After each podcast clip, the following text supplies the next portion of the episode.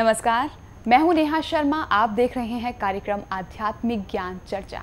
तो आइए शुरुआत करते हैं कार्यक्रम की और जानते हैं विचार जगत गुरु तत्वदर्शी संत रामपाल जी महाराज बनाम आदरणीय आचार्य श्री विजय धर्म धुरंधर सुरेश्वर जी महाराज के विचार। परमात्मा कैसा है साकार या निराकार? परमात्मा की दो अवस्थाएँ हैं। परमात्मा तो आत्मा की एक अवस्था है। यदि उस अवस्था को हम सशरीरी, शरीर के साथ में मानते हैं, शरीर के रूप में मानते हैं तो वह साकार है। जबकि हम उसको अशरीरी मानते हैं तो फिर वह निराकार है। सशरीरी परमात्मा को हम लोग अरिहंत कहते हैं, क्योंकि अरिहंत जिस समय धर्म तीर्थ की स्थापना करता है और धर्म तीर्थ की स्थापना के बाद में जब तक कि वह निर्वाण को प्राप्त नहीं होता, तब तक वह साकार ही माना जाता है और उस समय या उस समय की स्थितियों को याद करते हुए जो उपासना की जाती है, वह साकार उपासना है। और हमारी जैन पूजा पद्धति में निराकार उपासना, जबकि हम पिंडस्थ और पदस्थ प्रकार से साकार उपासना है और जबकि हम रूपातीत अवस्था का चिंतन करते हैं और रूपातीत अवस्था में मालिक परमात्मा की स्थिति की आत्मा का वर्ण आत्मा के स्वरूप का चिंतन करते हैं तो वह निराकार उपासना है। तो जैन परंपरा में साकार उपासना और निराकार उपासना दोनों प्रकार की उपासनाएँ पाई जाती हैं और परमात्मा की उपासना इसलिए कि हमारी आत्मा भी उनके जैसी है उनकी जैसी स्थिति को पाने के लिए उपासना अत्यंत अनिवार्य है। इसीलिए जैन दर्शन में जैन धर्म में साकार और निराकार दोनों प्रकार की उपासना का महत्व है। क्या आप वेद व गीता को सत्य मानते हैं? मैं सत्य मानता हूँ। क्या नमोकार मंत्र वेदों वाला ओंकार अर्थात ओम मंत्र है? एक बात कहना चाहता हूँ, ओम एक प्रकार का मंत्र है। मंत्र के ऊपर कभी भी किसी एक परंपरा का अधिकार नहीं रहा। और ओम तो वैसे भी एक इस तरीके का मंत्र है, जो कि वर्तमान काल में लगभग सभी के सभी परंपराओं में, धर्म परंपराओं में किसी न किसी रीति से घुला मिला ही है। हाँ मैं यह कह सकता हूँ कि वेदों वाला है या नहीं है, परंतु हमारे जैनागमों में, हमारे जैन साहित्य में एक श्लोक है, ओम की उत्पत्ति के संदर्भ में, अरिहंता अशरीरा आयरिया उवज्जाय मुनिनो पंचक्षर निपन्नो ओंकारो पंच परमिठे हम जो ओम चाहे वो वेदों का हो चाहे किसी का भी क्यों ना हो ओम के विषय में जैन परंपरा मानते हैं कि वह स्वयं नमस्कार महामंत्र का एक पर्यायवाची और एक लघु मंत्र है एकाक्षरी मंत्र है और नमस्कार महामंत्र का स्वरूप है जैन परंपरा इस रीति से मानते अ, क्या तीर्थंकर का पुनर्जन्म होता है? बिल्कुल नहीं। तीर्थंकर का पुनर्जन्म नहीं होता है। ये थे आदरणीय आचार्य श्री विजय धर्म धुरंधर सुरेश्वर जी महाराज के विचार। और आइए अब जानते हैं जगत गुरु तत्वदर्शी संत रामपाल जी महाराज के विचार। बोलो सतगुरुदेव की जय। बंदी छोड़ कबीर परमेश्वर जी की जय। बंदी छोड़ गरीबदास जी महाराज जी की जय। स्वामी राम देवानंद जी गुरु महाराज जी की जय।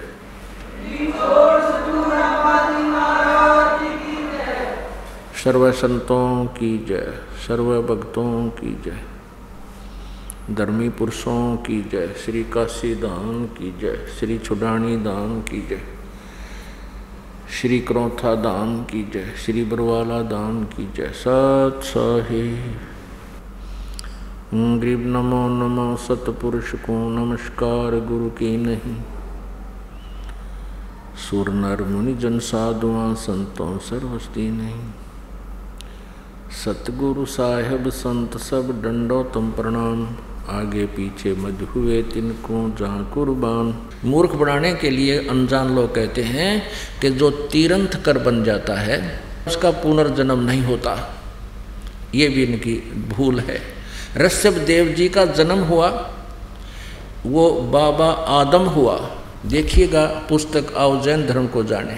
ये पुस्तक आओ जैन धर्म को जाने ये आपको अभी दिखाई थी। लेखक हैं प्रवीण चंद्र जैन, एम ए शास्त्री जम्बूदीप हस्तनापुर प्रकाशक हैं श्रीमती सुनीता जैन जम्बूदीप हस्तनापुर, मेरठ से। मुद्रक है Dhirendra Jain, new रसव offset printer Meerut, phone number इतना। अब इसमें दिखाते हैं रसव देव जी का अगला जन्म क्या हुआ। एक सौ चौवन पृष्ठ पे। आओ जैन धर्म को जाने, एक सौ चौवन पृष्ठ पे। प्रश्न है कौन से तीर्थंकर को सभी धर्मों में पूजा जाता है? भगवान श्री आदिनाथ को, यानी रसभ देव जी को। इस्लाम धर्म में भगवान आदिनाथ को क्या माना गया है? उत्तर, आदम बाबा। अब ये, हमने ये याद रखना है कि इस्लाम धर्म में भगवान आदिनाथ, यानी रसभ देव जी को बाबा आदम रूप में जन्म हुआ उनका। पुणात्मा अब आपको दिखाते हैं बाबा आदम। अर्थात ऋषभ देव जी कहाँ गए? वे पितरलोक में गए। एक कॉमन स्थान है जहाँ पर एक साइड में स्वर्ग है। एक साइड में बहुत लंबा चौड़ा पितरलोक है, जो पितर योनि को प्राप्त कर जाते हैं। वो प्राणी उस पितरलोक में चले जाते हैं। आपको दिखाते हैं जीवनी हज़रत मोहम्मद। ये देखिए। पहले आपको मौखिक बताते हैं थोड़ा। हज़रत मोहम्मद जी को एक खच्चर जैसा जानवर आया ऊपर तक, वो उनको साथ लेकर के, एक जबरील नाम का देवता, उनको उस खच्चर जैसे पशु पर बैठा करके ऊपर ले गया। वहाँ स्वर्ग बताते हैं कि स्वर्ग में देखा एक व्यक्ति दाई और मुख करके तो हंस रहा था और बाई और मुख करके रो रहा था, बुरी तरह। हज़रत मोहम्मद जी ने पूछा उस जब्राइल नामक देवता से, फरिश्ते से कि ये व्यक्ति कौन है? ये क्यों हंस रहा है और क्यों रो रहा है? उस जब्राइल ने बताया कि ये बाबा आदम है। दाई और स्वर्ग में इसकी नेक संतान है, अच्छी संतान सुखी है और बाई और नरक है। उस नरक में इसकी नकम्मी संतान वहाँ महाकष्ट उठा रही है। दाई और जब देखता है, अपने संतान को सुखी देखकर ये खुश होता है और इधर बाई तरफ़ नरक में अपनी नकमी संतान को कष्ट उठाते हुए उसको उनके ऊपर यातनाएँ दी जा रही हैं, उनको देख कर ये रो रहा है। बता, या ये फ़ायदा मिला ऋषभ देव को? अब ये लाभ हुआ ऋषभ देव की साधना से। ये पितरलोक में गया। बाबा आदम का जन्म हुआ। स्वर्ग लोक इसको कहते हैं। अब वहाँ स्वर्ग में भी चैन को ना ऋषभ देव को? बाबा आदम को। वहाँ भी कभी हंस रहा, कभी रो रहा तो यहाँ में और वहाँ में के अंतर हो गया? इन साधनाओं का ये बेनिफिट है। और जो ये दास बताएगा, परमात्मा ने आकर बताई है, उससे क्या लाभ होगा, वो भी बताएँगे। अब देखिएगा, जीवन चरित्र हज़रत मोहम्मद मुसलमान धर्म के प्रवर्तक का। जीवनी हज़रत मोहम्मद सल्लल्लाहु अलैहि वसल्लम। मोहम्मद इनायतुल्ला सुबहानी इसके राइट हैं। हज़रत मोहम्मद की जीवनी है सल्लल्लाहु अलैहि वसल्लम, इन्हीं की उपमा ही है। मोहम्मद इना इनायतुल्लाह इनायतुल्लाह सुबहानी अनुवादक हैं नसीम गाजी फलाही। इन्होंने तो ये अरबी भाषा में लिखा था, अनुवादक ये है हिंदी में। मरकजी मक मकतबा इस्लामी पब्लिशर्स नई दिल्ली। इस्लामी साहित्य ट्रस्ट प्रकाशन इक्यासी सर्वाधिकार सुरक्षित है। यह है नाम मूल किताब मोहम्मद अरबी उर्दू से इसका अनुवाद है। प्रकाशक मरकजी मकतबा इस्लामी publishers D 307 Dawat Nagar Abul Fazal enclave Jamia Nagar New Delhi से। ये इनके दूरभाष और फैक्स नंबर है। मुद्रक है एच एस ऑफसेट प्रिंटर्स नई दिल्ली। अब इसके एक सौ इकसठ से प्रारंभ करते हैं पहले। प्यारे नबी सल्लल्लाहु यानी हज़रत मोहम्मद बता रहे हैं कि आज रात मुबा, मुरा, आज रात बुराक नामक एक जानवर आया। उस पर बैठकर मैंने बैतुल मरका, मरकादस की सैर की। वहाँ पहुँचा तो नबियों की जमात जमात आई।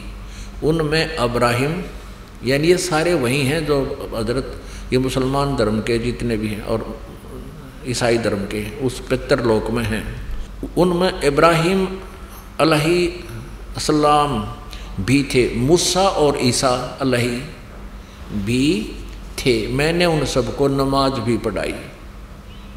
हज़रत मोहम्मद जी बता रहे हैं कि उससे पितरलोक में ये मूसा जी, ईसा जी, जिसे ईसाई धर्म चला वहीं थे और मैंने उन सबको नमाज़ पढ़ाई। अब एक सौ चौंसठ पृष्ठ पाते हैं। प्यारे नबी, यानी हज़रत मोहम्मद बता रहा है, अपने सच्चे साथियों के बीच बैठे, अल्लाह ने उनको जो बड़ी बड़ी नेमत दी थी, उनका ज़िक्र करने लगे। अपने साथियों बता रहे हैं हज़रत मोहम्मद जी। मोहम्मद जी, मुसलमान धर्म के प्रवर्तक, बैतुल मरकादस से आकाश पर जाने का हाल भी सुनाया। वहाँ कुदरत के जो जलवे देखे थे, उनको भी बयान किया। आप, यानी हज़रत मोहम्मद ने फरमा, सल्लल्लाहु हज़रत मोहम्मद ने फरमाया, बताया कि इस इस तरह हज़रत जबरील अलही मुझे पहले आकाश पर ले गए। वहाँ इंसानों के बाप हज़रत आदम अलही मिले।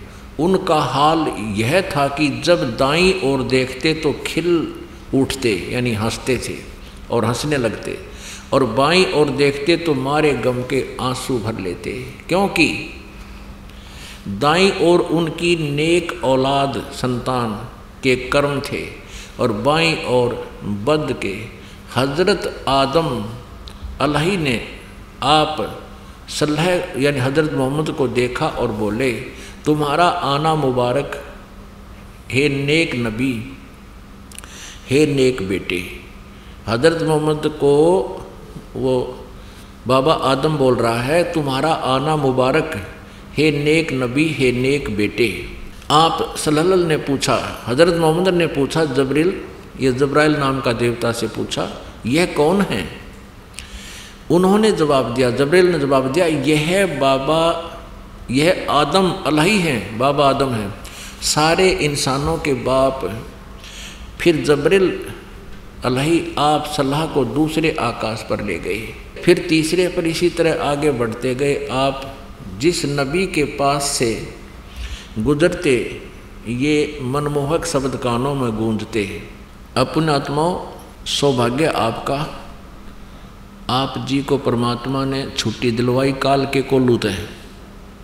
और यहाँ आपको बैठाया और आपके ऊपर ये अमृत की वर्षा की अब किसी भी अक्षेत्र में हम कदम रखते हैं तो उसके लिए हमें समय भी चाहिए। एक बच्चा स्कूल पढ़ने जाता है। बीए करने के लिए उसने चौदह वर्ष फ्री चाहिए, तब वो चौदह पढ़ सकता है। और तब उसको क्या प्राप्त होता है? एक रोजी रोटी की व्यवस्था होते हो ना भी हो, कोई गारंटी नहीं। और ये आत्म कल्याण का इतना बड़ा बड़ा प्रोजेक्ट, इतना महाउपकार का कार्य, इसमें भी समय आपको चाहिएगा। आपने ये क्लास अटेंड करनी पड़ेगी। यदि आप यहाँ से छुटकारा चाहते हो ना तो यह दुर्गति त्यार है। अब आप जी ने देख लिया कि बाबा, यानी Shri Rishabh Dev ji founder of the Jain religion उस, वो क्या बना, उसकी मृत्यु कैसे हुई? और ऐसे अच्छे साधक की ये काल ऐसे दुरुक्ति करता है। और फिर आगे चल के उसने जो नाम दिया रस मारीची को, उसकी क्या दुरुक्ति हुई?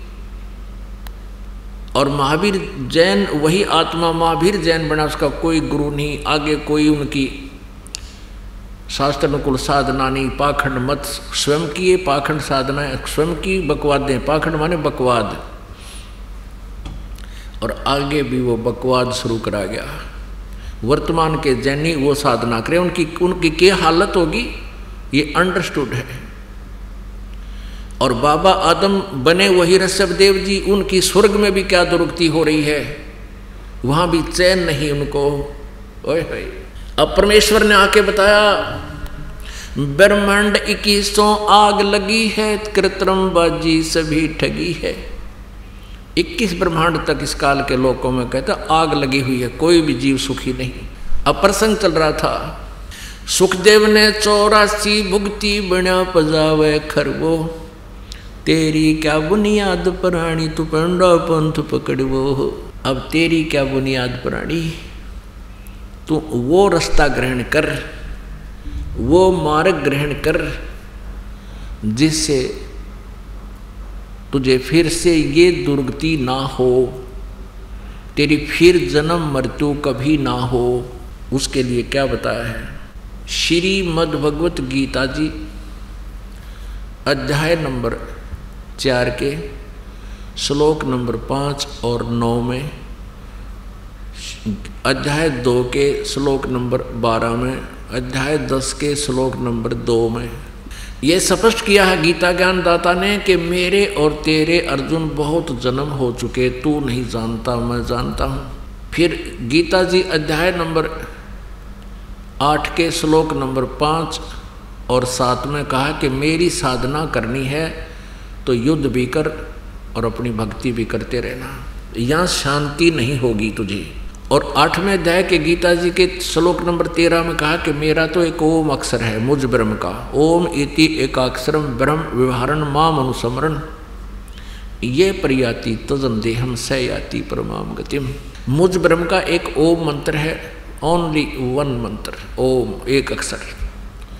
और उच्चारण करके सिमन करता हुआ यह प्रयाति तजन देहम जो शरीर छोड़कर जाता स याति परमाम गति वो ओम से मिलने वाली गति को प्राप्त होगा। वो कहाँ जाएगा? ब्रह्मलोक में जाएगा। ब्रह्म स्वर्ग में जाएगा। और गीता जी अध्याय नंबर आठ के श्लोक नंबर सोलह में यह प्रमाण दिया है कि ब्रह्मलोक पर्यंत भी ये सभी, वहाँ गए हुए व्यक्ति भी वापस जन्म मृत्यु में आते हैं। आप जी ने प्रमाण भी देख लिया ऋषभ देव जी से दीक्षा प्राप्त मारिची वाला जीव ओम नाम का जाप करके ब्रह्मलोक में गया। ब्रह्म स्वर्ग में गया। ब्रह्म स्वर्ग कहो, ब्रह्मलोक कहो। और फिर आया। और फिर कितने दुख हुए उसके जीवन में? इसलिए गीता जी अध्याय नंबर सात के श्लोक नंबर अठारह में कहा है कि मेरी साधना भी अनुतम है। ये ज्ञानी आत्मा है तो अच्छी उद्धार आत्मा है। लेकिन ये मेरे वाली अनुतम साधना में ही लीन है। अनुतमाम अति घटिया साधना में ही लीन है। इसलिए गीता जी अध्याय नंबर अठारह के श्लोक नंबर बैसठ में कहा है कि अर्जुन, तू सर्वभाव से उस परमेश्वर की शरण में जा। जिसकी कृपा से तू परम शांति और सनातन परम धाम को, यानी शाश्वतम स्थानम सदा रहने वाले स्थान को यानी सतलोक को प्राप्त होगा। गीता जी अध्याय नंबर चार के श्लोक नंबर 25 से लेकर 31 तक कहा है कि अर्जुन कोई तो देवताओं की पूजा करता है, कोई श्वास उश्वास की क्रियाएँ करता है, प्राणापान की क्रियाएँ करता रहता है, और कोई स्वाध्याय करता है, कोई तीक्ष्ण अहिंसावादी व्रत ही रखता है, जैसे मुँह पर पट्टी बाँध के और नंगे पैरें घूमना। कोई नित्य पाठ करता है, कोई किसी मंत्र का जाप करता है। और प्रत्येक साधक अपनी साधना को पापनाशक जानता है। इसलिए तो कर रहा नहीं तो त्याग दे, उनको पता लग जाए कि ये ठीक नहीं है, शास्त्र विरुद्ध है। तो कहा कि चौथे अध्याय के बत्तीसवें श्लोक में कि ये इस प्रकार की, यानी विस्तार के साथ धार्मिक अनुष्ठानों की जानकारी, भक्ति कर्मों की जानकारी सचिदानंद घन ब्रह्म की वाणी में ब्रह्मणे मुखे यहाँ इन्होंने अनुवाद गलत कर दिया अनुवादकर्ताओं ने, ब्रह्मणे मुखे का अर्थ कर दिया, वेद की वाणी, ये गलत कर दिया। और ब्रह्मणे का अर्थ होता है सचिदानंद घन ब्रह्म। इन्होंने सातवें में अध्याय के तेईसवें श्लोक में गीता जी में सही किया है, ब्रह्मणे का अर्थ किया है सचिदानंद घन ब्रह्म। तो यहाँ ब्रह्मणे मुखे का अर्थ चाहिए था सचिदानंद घन ब्रह्म ने जो अपने मुखारविंद से, अपने मुख कमल से बोली है वो वाणी, उसको तत्व ज्ञान कहते हैं। उस तत्व ज्ञान में सचिदानंद घन ब्रह्म की वाणी में ये यथार्थ ज्ञान, तत्व ज्ञान सत भक्ति विस्तार से कही गई है। उसको जानकर फिर किसी भी आप पाप को प्राप्त नहीं होगे। आप सब कर्मों से मुक्त हो जाओगे। चौथे अध्याय के चौंतीसवें श्लोक में कहा कि उस तत्व ज्ञान को जो सचिदानंद घन ब्रह्म ने आके स्वयं बताया है, अपने मुख कमल से, उसको तत्वदर्शी संतों से जानो, समझो, उनसे पूछो। यानी गीता ज्ञानदाता अनभिज्ञ है। उस तत्व ज्ञान से और उनको दंडोत प्रणाम करने से, कपट छोड़कर उनसे प्रसन्न करने से वो तत्वदर्शी संत तुझे उस परमेश्वर का ज्ञान बताएँगे, गीता ज्ञान दाता से अलग है वो परमात्म तत्व। फिर तत्वदर्शी संत की पहचान बताई है पंद्रहवें अध्याय के प्रथम श्लोक में कि ऊपर को जड़ वाला, नीचे को शाखा वाला, ये उल्टा लटका हुआ संसार रूपी वृक्ष समझो और इसके जो सभी विभागों को, छंदों को अलग अलग टुकड़ों टुकड़ों को बता देगा। जानता है है वेदवित। वो तत्वदर्शी संत है, वह वेद के तात्पर्य को जानता है। वो तत्वदर्शी संत है। परमेश्वर ने 600 वर्ष पहले कबीर परमेश्वर ने आके बताया था, अक्षर पुरुष एक पेड़ है, निरंजन वा की डार, और तीनों देवा शाखा है, ये पात रूप संसार। अब देखिएगा एक झलक संसार रूपी वृक्ष की। ये संसार रूपी वृक्ष है, जड़ प्रोक्ष है ज़मीन में होती है। ये एक संसार रूपी वृक्ष है। ऊपर को मूल परमात्मा तो जड़ समझो, परम देव पुरुष, यानी पूर्ण परमात्मा तो ये जड़ है, मूल है। और ये तना कौन है? ये तना कौन है? कौन भगवान है? डार कौन भगवान है? पत्ते कौन, शाखा कौन भगवान है? और पत्ते कौन है? जो इनको विस्तार से बता दे। पंद्रहवें गीता जी, अध्याय नंबर पंद्रह के श्लोक नंबर एक से चार और सोलह सत्रह इसके ऊपर पूर्ण रूप से जो ना समझ में आएँगे। ये ऊपर को तो जड़ है, पूर्ण परमात्मा, पूर्ण ब्रह्म, परमेश्वर, परम अक्षर ब्रह्म। ये इतना हिस्सा तो। और इससे बाहर जो दिखाई देता है, ये तना तुरंत ज़मीन से बाहर, ये अक्षर पुरुष है, इसको परब्रह्म भी कहते हैं। इससे एक डार निकली इसको ब्रह्म समझो, ये ज्योत निरंजन समझो, इक्कीस ब्रह्मांड में जहाँ हम रह रहे हैं। और इसके आगे तीन शाखाएँ हैं, ब्रह्म के पुत्र हैं, रजगुण, ब्रह्मा जी सतगुण विष्णु जी, तमगुण, शिव जी, ये शाखा हैं और हम पात रूप संसार। परमेश्वर ने आके बताया, कबीर जी ने, अक्षर पुरुष एक पेड़ है, निरंजन वा की डार, और तीनों देवा शाखा हैं, ये पात रूप संसार। अब आपको गीता जी अध्याय नंबर पंद्रह के अब दिखाते हैं, एक से चार श्लोक। अब कहने का भाव ये है कि जैसे आपने एक सेंटेंस सुना परमेश्वर की सचिदानंद घनब्रह्म की वाणी में, सुखदेव ने चौरासी भुगती बिना पजावे खरवो तेरी क्या बुनियाद पुरानी तू पेंडा पंथ पकड़े वो हो? सुखदेव जैसे महापुरुषों ने भी चौरासी लाख योनियों में गधे की योनियाँ भी भोगनी पड़ी। तो तेरी क्या बुनियाद है? जब सच साधना नहीं करेगा तो तू कैसे बचेगा? वो साधना तुम्हें प्राप्त भी नहीं है तो वो ऋषि लोग करते थे और फिर भी उनकी ये दुरुक्ति हुई। अब वो मार्ग पकड़, वो रास्ता ग्रहण कर जिससे ये छुटकारा हो, वह जानकारी अब दी जा रही है आप जी को, ध्यान से सुनना इसको। अब देखिए श्रीमद् भगवद गीता। जयदयाल गोविंद का इसके अनुवादक हैं गीता प्रेस गोरखपुर से प्रकाशित है। अब देखिएगा, पंद्रहवें अध्याय का प्रथम श्लोक दिखाते हैं आपको। ये है अथ पंचदशो अध्याय। पंद्रमा अध्याय, ये प्रथम मंत्र ऊर्धव मूलम अध शाखम। ऊर्धव माने ऊपर को जड़, मूल और नीचे को शाखा, अध शाखम। अश्वथम प्राहु अवम। छंदासी यस्य प्रणानी, ये तम वेद स वेदवित। इसका अर्थ है सीधा सा कि ऊपर को जड़ है उस पूर्ण परमात्मा समझो, इस संसार रूपी वृक्ष की, क्योंकि जड़ से ही पौधा होगा और जड़ से ही सारे पेड़ को आहार मिलता है, यानी सबका मालिक, सबका धारण पोषण करने वाला वो पूर्ण परमात्मा ऊपर है, शतलोक में है, सचखंड में है। और अधय शाखम अब गीता ज्ञानदाता ने सिर्फ़ दो पॉइंट बताए हैं, ऊपर न जड़ वाला और नीचे न शाखा वाला, उल्टा लटका हुआ संसार रूपी वृक्ष है। और छंदासी यानी इसके विभाग, पत्ते आदि इसके विभाग कहे गए हैं। और ये तम वेद इन सभी छंदों को, पत्ते आदि सभी छंद मान विभागों को, खंडों को, जो बता देगा यह तम वेद जो जानता है स वेदवित वह वेद के जानने वाला है, तात्पर्य को समझने वाला है, वह तत्वदर्शी संत है। अब इनके अनुवाद देखिए, गीता प्रेस गोरख वालों का। आदि पुरुष परमेश्वर मूल वाले हैं। यानी जड़ तो समझो पूर्ण परमात्मा है, परमेश्वर है। अधय शाखम यहाँ गलती कर दी इन्होंने। ब्रह्मा रूप मुख्य शाखा वाले, नहीं अधय शाखम नीचे को शाखा वाला। अब यहाँ देखो अधय माने। ये दूसरे श्लोक में दो बार अधय लिखा है, पंद्रहवें अध्याय का। और इसका अनुवाद इन्होंने यह खुद किया है। अधय माने नीचे अधय माने नीचे। तो हम यहाँ इसको ठीक कर लेंगे। ये विचलित हैं। इनको तत्व ज्ञान नहीं था, इन्होंने तो छट्टे मार रखे जहाँ इनकी बुद्धि विचलित होगी, तुक्के लगा रखे। ऊर्धव मूलम, ऊपर को शाखा, ऊपर को जड़ वाला और नीचे को शाखा वाला। अधय शाखम, नीचे को शाखा वाला। संसार रूपी पीपल के वृक्ष को अविनाशी कहते हैं। वेद इन्होंने छंदासी माने वेद कर दिया, नहीं। उसके टुकड़े हैं, वो पत्ते आदि उसके टुकड़े हैं और जिसके पत्ते आदि कहे गए हैं।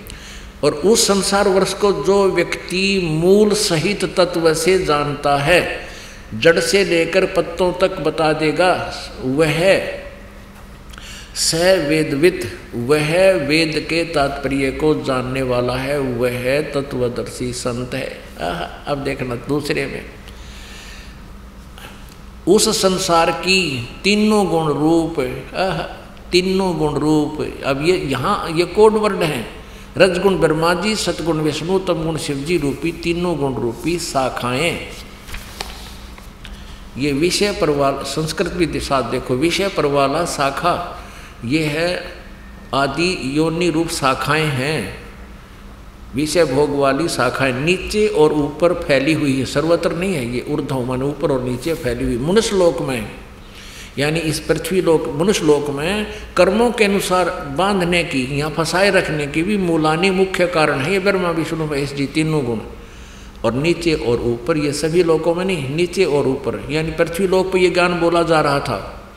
ऊपर स्वर्ग लोक, नीचे पाता लोग तीन लोक पर इन तीनों प्रभुओं की जो है ना रेंज है, इनकी प्रभुता है, फैली हुई। अब यहाँ एक कंसेप्ट क्लियर करना पड़ेगा कि ये तीन गुण क्या है, जब ये समझना होगा आगे। अब देखिएगा मार्कंडे पुराण। इसमें दिखाते हैं ये रजगुण ब्रह्मा कहो सतगुण विष्णु, तमगुण शिव जी कहो, चाहे तीनों गुण कहो, एक ही बात, ये देखिए। ये मार्कंडे पुराण है और गीता प्रेस गोरखपुर से प्रकाशित है। मार्कंडे पुराण, सचित्र मोटा टाइप केवल हिंदी, गीता प्रेस गोरखपुर से प्रकाशित है। गीता प्रेस गोरखपुर से प्रकाशित है। एक सौ बाईस पृष्ठ पे नीचे आते हैं। यहाँ मारकंडे जी मारकंडे जी बोले मुने, ये मार मारकंडे जी बता रहे हैं। अब हम आते हैं एक सौ तेईस पृष्ठ पे। इस तरह स्वयंभू परमात्मा की तीन अवस्थाएँ हैं। रज, रजोगुण प्रधान ब्रह्मा, तमोगुण प्रधान रुद्र और सतोगुण प्रधान विश्वपालक विष्णु हैं। और ये ही तीन देवता हैं और ये ही तीन गुण हैं। अब ये यहाँ से कोड वर्ड समझना, वो तीनों गुण कौन है? ब्रह्मा जी, विष्णु जी, शिव जी। रजगुण ब्रह्मा सतगुण विष्णु, तमगुण शिव जी। अब पुण्यात्माओं समझदार को संकेत ही बहुत होता है। फिर भी ये अज्ञान इतना कर दिया इन अज्ञानियों ने नकली ऋषि गुरुओं ने। आप जी को प्रमाण ना दिखाए जाएँगे तो आप मान नहीं सकते। इसलिए आपको रह रह कर एक कंसेप्ट को क्लियर करने के लिए चार पाँच प्रमाण आपको दिखाए जाते हैं, तब ये मन स्वीकार करता है। जब आत्मा मानती है, सचमुच हम गलत कर रहे थे। ये देखिएगा। श्रीमद देवी भागवत, हिंदी टीका सहित भाग एक। ये कौन से छपी है? अथ देवी भागवतम भाषा सभाष टीकम सहमात्यम खेमराज श्री कृष्णदास प्रकाशन बम्बई चार। इसका हम तीसरा सकन दिखाएँगे आपको। अथ श्रीमद देवी भागवते भाषा टीका युक्ति तृतीय सकंद है प्रारंभते। अब इसके ग्यारह पृष्ठ पर आते हैं। ये पृष्ठ ग्यारह है, देवी भागवत, तृतीय सकंद अध्याय पाँच। इसका मंत्र नंबर आठ। भगवान शंकर कहते हैं, अपनी माँ से पूछ रहे हैं, हे माता, यदि हमारे ऊपर सदा आप दया युक्त हो तो हमको तमोगुण में किस प्रकार प्रदान किया है? और ब्रह्मा रजोगुण और हरि सतोगुण युक्त किए हैं। क्यों युक्त किए हैं? अब यहाँ देखो।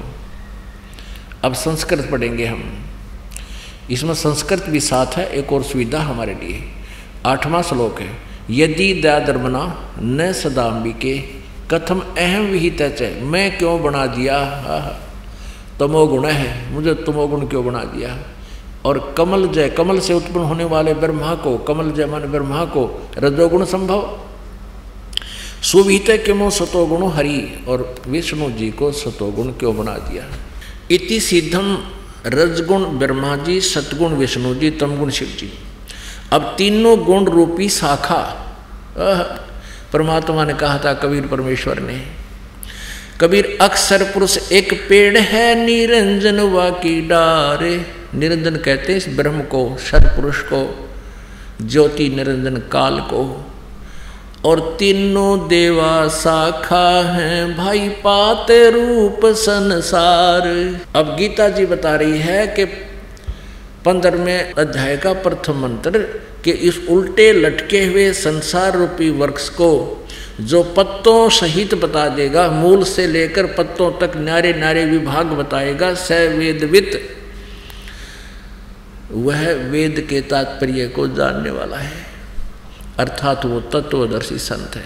अब इसमें स्पष्ट कर दिया परमेश्वर ने कि अक्सर पुरुष एक पेड़ है, यानी ज़मीन से बाहर, पृथ्वी से बाहर जो दिखाई देता है, पेड़, वो पेड़ कहलाता है। उसके क्या पार्ट हैं? ये तना तना होता है पेड़ तो तने से, तना तो अक्षर पुरुष है। और उससे एक मोटी डार निकली, वो सर पुरुष है। यानी ज्योति निरंजन काल है, ब्रह्म है। और उस डार के तीन शाखा हैं, रजगुण, ब्रह्मा, सदगुण, विष्णु उत्तम गुण शिव जी ये इस ब्रह्म के पुत्र हैं, काल के पुत्र हैं, दुर्गा के, इनकी माता है। और उससे आगे हम हैं पात रूप संसार। अपनात्मा अब गीता जी अध्याय नंबर पंद्रह के श्लोक एक, दो, तीन, चार को ये दास इसलिए आपके समक्ष रूबरू कर रहा है कि इसमें ये लिखा है कि उस तत्वदर्शी संत की प्राप्ति के उपरांत इस तत्व ज्ञान रूपी शस्त्र से अज्ञान रूपी इस गुत्थी को काट कर, सुलझा कर, समझ कर, उसके पश्चात उस परमेश्वर के उस परम पद की खोज करनी चाहिए। जहाँ जाने के बाद फिर लौट कर साधक फिर पुनः संसार में कभी नहीं आते। उनका पूर्ण मोक्ष हो जाता है, उनको सत शाश्वत स्थान प्राप्त होता है, और जिस परमेश्वर ने सारे ब्रह्मंडों को रचा है, और उसी की साधना करनी चाहिए, अन्य की नहीं। ये गीता ज्ञानदाता फाइनल कर रहा है। अब आप श्री मद भगवत गीता जी को पढ़िए। पुणात्माओं परमेश्वर ने अपनी वाणी में सचिदानंद घन ब्रह्म की वाणी में कहा है सतगुर बिन काहुन पाया ज्ञान, जो थो था मूड किसान। गुरु बिन वेद पढ़े जो प्राणी, समझे न सार रहे अज्ञानी। ही गुरु बिन वेद पढ़े जो प्राणी। गुरु तो ये नकली भी थे जी आज तक वेद समझे, ना गीता समझी। ये गुरु नहीं थे, ये नकली थे सभी, जिन्होंने पूरे विश्व को बर्बाद कर दिया, काल के जाल में फंसा रखा है। अब देखिएगा। श्रीमद् भगवत गीता, अध्याय नंबर पंचोदश पंद्रहवा अध्याय, और ये प्रथम मंत्र है। अब बहुत आसानी से समझ में आएगा। ऊर्ध्व मूलम अध शाखम ऊर्ध्व मूलम अध शाखम अश्वथ प्राहु अव्यम। ऊपर को जड़ और नीचे को शाखा वाला। ये संसार रूपी अविनाशी पीपल का वृक्ष कहा गया है। छंदासी यस्य प्रणानी यह तम वेद।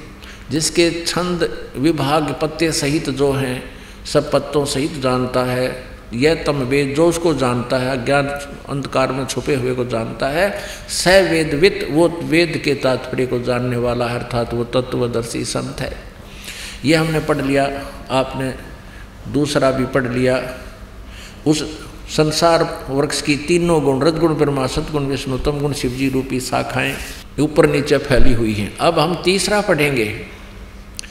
इस संसार वर्ष का स्वरूप अब गीता ज्ञानदाता कहता है कि जैसा कि मैं आपको ज्ञान दे रहा हूँ, इस संसार वर्ष का जो स्वरूप मैं तुझे बता रहा हूँ, इस संसार वर्ष का स्वरूप जैसा कहा है, वैसा यहाँ विचार काल में, यानी मेरे और तेरे गीता जी के विचार काल में इस डिस्कशन में, गीता जी का ज्ञान जो मैं दे रहा हूँ इसमें मैं नहीं बता पाऊँगा क्योंकि मुझे इसका कोई पूर्ण ज्ञान नहीं है। गीता ज्ञानदाता हाथ खड़े कर रहा है।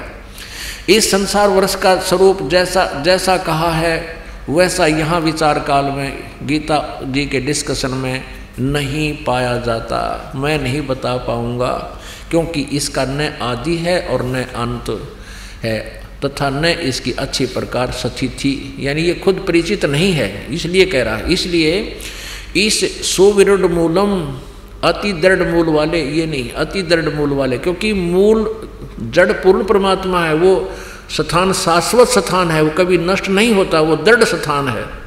इस पीपल के वृक्ष को दृढ़ेन असंख शस्त्रेन छितवा वैराग्य रूप शस्त्र नहीं, तत्व ज्ञान रूपी शस्त्र से, के द्वारा काट कर यानी इसको समझ कर जान कर तत्वदर्शी संत को की प्राप्ति के उपरांत, उसके पश्चात उस परम पद परमेश्वर की खोज करनी चाहिए, जिसमें गए हुए पुरुष फिर लौटकर संसार में कभी नहीं आते, उनकी दुर्गति नहीं होती, जैसे अब मारिची और सभदेव जी की हो रही है और सुखदेव जी की हुई।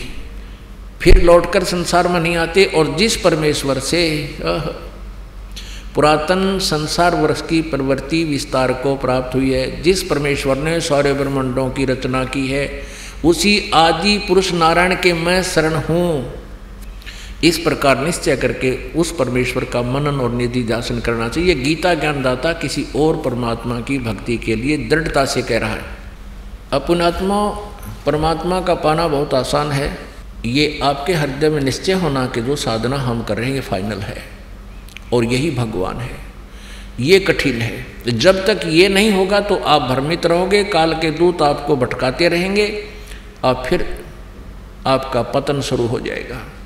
गीता जी अध्याय नंबर दो के श्लोक नंबर तिरपन में कहा कि अर्जुन, जब बाती बाती के भ्रमित करने वाले वचनों से तेरी बुद्धि हटकर एक परमात्म तत्व पर, तत्व ज्ञान पर स्थिर हो जाएगी, तब तो तू योग को प्राप्त होगा, तब तो तेरी भक्ति स्टार्ट होगी अब प्रसंग चल रहा है कि अक्सर पुरुष एक पेड़ है, निरंजन वा की डार। आप जिन ये चित्र देखा, ये है उल्टा लटका हुआ संसार रूपी वृक्ष। परमेश्वर ने कबीर जी ने कहा, अक्सर पुरुष एक पेड़ है, ये तो तना तो समझो अक्सर पुरुष है, और सर पुरुष, ये ज्योत निरंजन, ये इसकी डार। और तीनों देवारज गुण ब्रह्मा सतगुण विष्णु तम गुण जीव शिव जी रूपी शाखा है और ये पात रूप संसार है। और गीता जी में ये लिखा पंद्रहवें अध्याय के प्रथम श्लोक में कि इनके सभी विभागों को, ये जड़ कौन है? ये परम अक्षर पुरुष कहो, परम अक्षर ब्रह्म कहो।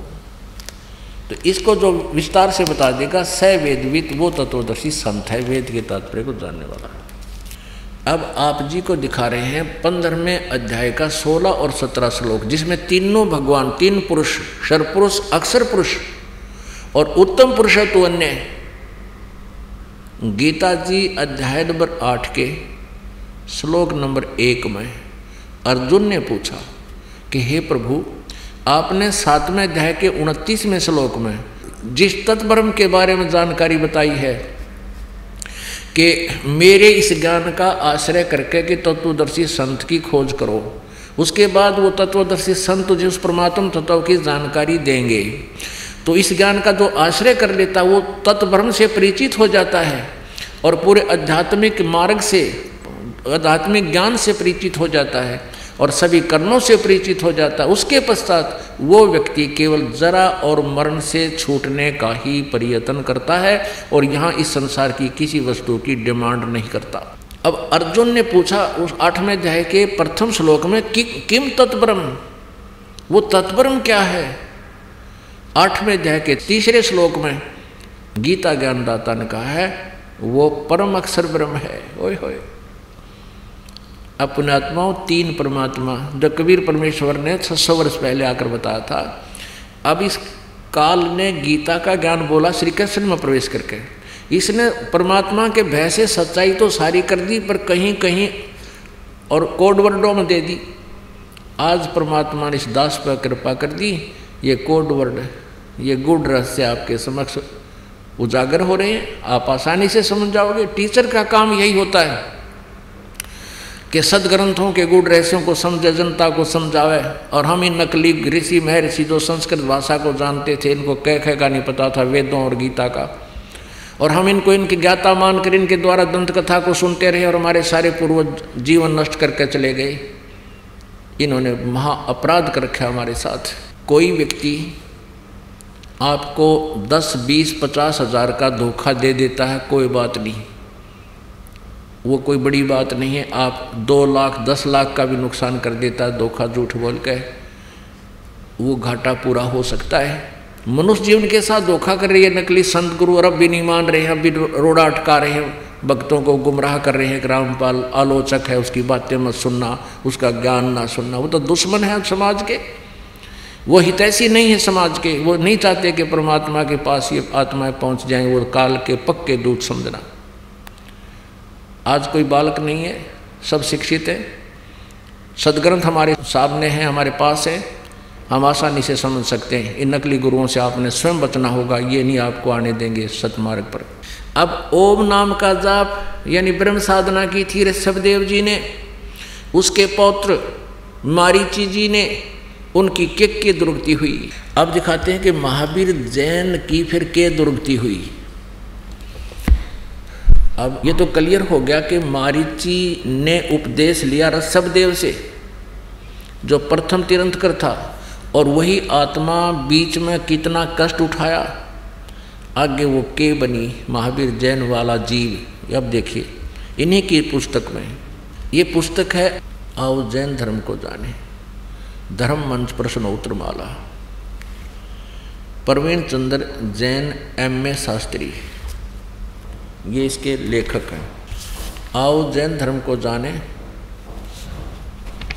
लेखक है प्रवीण चंद्र जैन, एम ए शास्त्री, जम्बूदीप हस्तनापुर। प्रकाशक है श्रीमती सुनीता जैन, जम्बूदीप हस्तनापुर, मेरठ, उत्तर प्रदेश में। ये कहाँ से छपी है? मुद्रक है धीनेन्द्र जैन न्यू रसब ऑफसेट प्रिंटर्स। ये मेरठ, यहाँ से मिस प्रिंट सा है। अब इसके हम दो सौ तिरानवे से प्रारंभ करते हैं टू नाइन्टी थ्री आओ जैन धर्म को जाने, विशेष प्रकरण श्री महावीर भगवान के अन्य कौन कौन से नाम हैं? उत्तर दिया है, अन्य पाँच नाम हैं, वीर, अतिवीर, सन्मति, महावीर एवं वर्धमान। अब आगे चले, दो सौ चौरानवे पे और तैतीस सौ इक्यावन नंबर ये प्रश्न है। श्री महावीर भगवान के जीवन का कथन कहाँ से प्रारंभ होता है? पुरुरुआ नामक भील की पर्याय से। श्री महावीर भगवान का जीव पुरुरुआ भील के शरीर से कहाँ गया? पर्याय से, पहले सौधर्म स्वर्ग में एक सागर की आयु वाला देव हुआ। पहले स्वर्ग के बाद श्री महावीर भगवान का जीव किस पर्याय में गया? उत्तर, भरत चक्रवर्ती की रानी अनंतमती से मारिची नामक ज्येष्ठ पुत्र हुआ। ये मारिची वही है ऋषभदेव का पोता। और यही आगे चल के ये जीव महावीर जैन बना। हम अपने काम की बात पर आते हैं, दो सौ पचानवे पर निगोद से निकलकर श्री महावीर भगवान का जीव कहाँ गया? अय है अनेकों भाव यानी शरीर धारण किए, जीव अनेक योनियों को प्राप्त हुआ। कैसे? एक हज़ार बार आख वृक्ष के जीवन भव और अस्सी हज़ार सीप के भव, बीस हज़ार नीम नीम वृक्ष के भव, नब्बे हज़ार बार केली वृक्ष के भाव, यानी केले के वृक्ष बना। तीन हज़ार बार चंदन वृक्ष के भाव, पाँच करोड़ बार कनेर वृक्ष के भाव, साठ हज़ार बार वैश्या के भाव, वैश्या। और पाँच करोड़ बार शिकारी के शरीर भाव, और बीस करोड़ बार हाथी साठ करोड़ बार गधे के भाव, ओ तेरा गजब यह।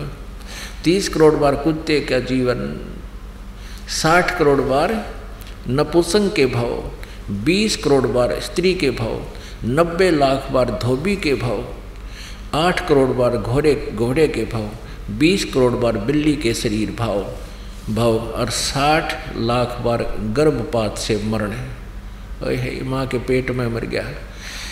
और अस्सी लाख बार देव प्रयाग को प्राप्त हुआ। होए होए। केवल अस्सी लाख बार तो देवता बनया, और गदा बनया, कुत्ता बनया, तीस करोड़ बार कुत्ता। कुत्ता तो एक बार बनया हुआ बतेरा, ये सारे को पानी फिर जाए देवता ने। एक एक का जीवन बतेरा कुत्ते का, सिर में कीड़े पड़ जा, खाज लाग जा, टांग टूट जा, सर्दी में पता नहीं कहाँ पड़ा रहे। और साठ करोड़ बार गधे का जीवन। पुण्यात्माओं ये काम टीचर का होता है, जो सदग्रंथों को स्वयं समझे, अपना अभ्यास करे, अनुभव करे, भक्ति करे, परमात्मा की अंदर से प्रेरणा होती है, फिर तत्व ज्ञान अंदर से परमात्मा देता है। अब इसका निष्कर्ष देखो कि ऋषभ देव जी ने गुरु दीक्षा ली किसी ऋषि से। उसके बाद साधना की और ऋषभ देव जी से फिर एक हज़ार वर्ष ऋषभ देव जी ने साधना की, उसके बाद जब वो अपनी साधना समाप्त की, तुरंत पहला शिष्य बनाया मारीची। और वही आगे चलकर महावीर जैन हुआ। तो ऐसे ओम नाम यानी वेदों अनुसार साधना करने वाले जीव की क्या दुर्गति हुई? अस्सी लाख बार तो देवता बना। और यह बाकी हिस्ट्री आपने देखे ली अनगिन कष्ट सहे। ती साठ करोड़ बार गधा, तीस करोड़ बार कुत्ता, बीस करोड़ बार बिल्ली और तेरा गजब हो पुणात्मा कलेजा मुँह को आता है। इतने कष्ट हमारे ऊपर हो रहे हैं, हम फिर भी आँखें नहीं खोल रहे। हम तत्व ज्ञान को पहचान नहीं रहे, भगवान को नहीं पहचान पा रहे। अब क्या होगा? महावीर, वहाँ तक तो उस मारिची वाले जीव की दुर्गति महावीर वाले जीव की दुर्गति होती रही। आगे चल के यही मारिची वाला जो श्री जीव था, आगे महावीर जैन हुआ महावीर जैन जी के इतिहास में लिखा है कि उन्होंने कोई गुरु नहीं बनाया। और ऐसे ही मुनिवर्ती में घर से निकल गया। नीवस्त्र रहने लगा अपने आप साधना करता रहा। कुछ दिन हठियो करके अपने विचारों को ही व्यक्त करने लग गया जनता में। अब वर्तमान में जो जैन धर्म में साधना है, वो महावीर जैन जी द्वारा चलाए गए तीन सौ तिरसठ पाखंड मत पाखंड मत माने बकवाद साधनाएँ, उन पर आधारित है पूरा जैन धर्म। अब उस वेदों अनुसार और गुरु परंपरा से, मर्यादा से गुरु बनाकर साधना करने वाले मारीची की कितनी दुर्गति हुई, एक बार पुनर्रिवाइज कर लो, ना याद रही होगी। ये देखो, ये वही पुस्तक है, आओ जैन धर्म को जाने। लेखक हैं प्रवीण चंद्र जैन, एम ए शास्त्री, जम्बूदीप इस्तनापुर ये सारा। अब फिर थोड़ा सा दिखाते हैं, ये मेरे मालिक। अब ये तो दुर्गति उस प्राणी की है जिसने इस काल के गुरु मर्यादा में रहते हुए साधना की है, मारिची वाले जीव की। ये देखिए, थोड़ा सा दिखा दें। साठ हज़ार बार वैसा के भाव। पाँच करोड़ बार शिकारी शिकारी बना दिया, नरे पाप इकट्ठे करवा दिए इस काल ने। बीस करोड़ बार हाथी के भाव, साठ करोड़ बार गधे के भाव, तीस करोड़ बार कुत्ते के भाव, साठ करोड़ बार नपुसंग के भाव, बीस करोड़ बार स्त्री के भाव, नब्बे लाख बार धोबी, आठ करोड़ बार घोड़ा, बीस करोड़ बार बिल्ली और साठ लाख बार गर्भपात से मरण, अस्सी लाख बार देवता हुआ, बस। अस्सी लाख बार तो देवता और बाकी अविरन में टीनरी। ये तो उस प्राणी की है जो विधिवत काल के गुरु परंपरा में रहकर साधना कर रहा था। और अब ये, उसके बाद ये नरक में भी गया। मारुति वाला जो फिर प्रथम नरक में गया। और फिर ये ये महावीर जैन हुआ। चौबीस में तिरंत कर श्री महावीर भगवान हुए। महावीर भगवान हुआ फिर यूँ। श्री महावीर भगवान के जीव ने कितने पाखंड मत चलाए? तीन सौ तिरसठ पाखंड मत चलाए। अपने आत्माओं, ये एक निर्णायक मोड पर आ गया है ज्ञान भगवान का, तत्व ज्ञान है ये। अब अब महावीर जैन की के दुर्गति हुई होगी, उसका तो वर्णन नहीं कर सकते, क्योंकि उसने तो कोई गुरु बनाया ना। और ये पाखंड मत पाखंड मत माने शास्त्र विधि को त्याग का मनमाने आचरण। ये चला दिए। जिसको वर्तमान में जैन धर्म के सभी अनुयायी उसी से आके अपनी साधनाएँ कर रहे हैं। तो इनका क्या हाल होगा? ये कहने की ज़रूरत को नहीं। तो परमात्मा कहा करते, निरंजन धन तेरा दरबार, निरंजन धन तेरा दरबार, जहाँ पर तनिक ना न्याय विचार। कहें कबीर, सुनो भाई साधो, यहाँ सब उल्टा व्यवहार। सच्चों को तो ये झूठा बतावें, इन झूठों का एतबार निरंजन। धन तेरा दरबार निरंजन धन तेरा दरबार जहाँ पर तनिक ना न्याय विचार।